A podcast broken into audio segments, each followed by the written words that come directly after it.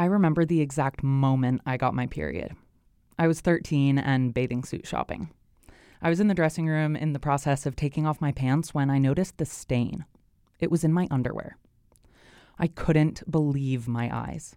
There it was reddish brown womanhood.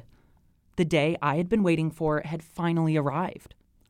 I know this might sound weird, but in my family, getting your period was a big deal, and not in the hush hush, don't talk about it kind of way.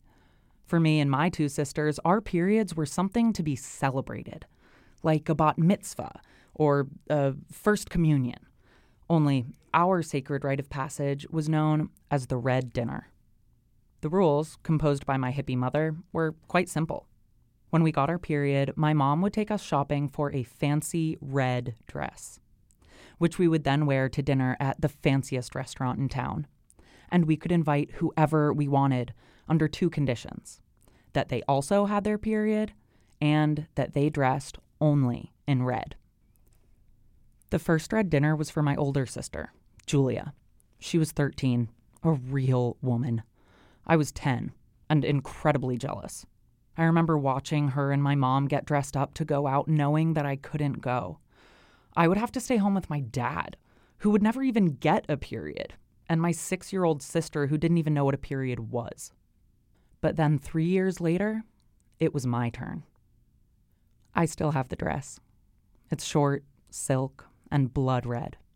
The most expensive and beautiful thing I had ever owned.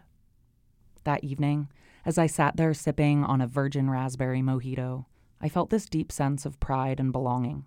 Finally, a part of this incredibly ordinary yet sacred shared existence we call womanhood. As I grew up, it drove me nuts when people would treat periods as taboo. Like in college, when I spent the night in a guy's dorm room and left a spot of blood on his classic navy blue sheets. He didn't say gross out loud, but he made it clear I had really inconvenienced his life. It was such a turnoff. I felt embarrassed for him. 15 years and countless periods later, I'll admit my excitement over menstruation has declined. Between the cramps and the ruined underwear, it's become a bit of a chore but it's never something I feel embarrassed about. It's just a part of living in my body.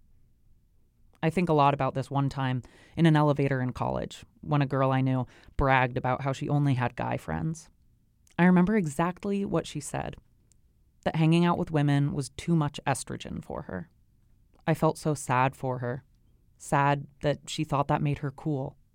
Sad she didn't realize what she was missing out on sad that she had never had a red dinner.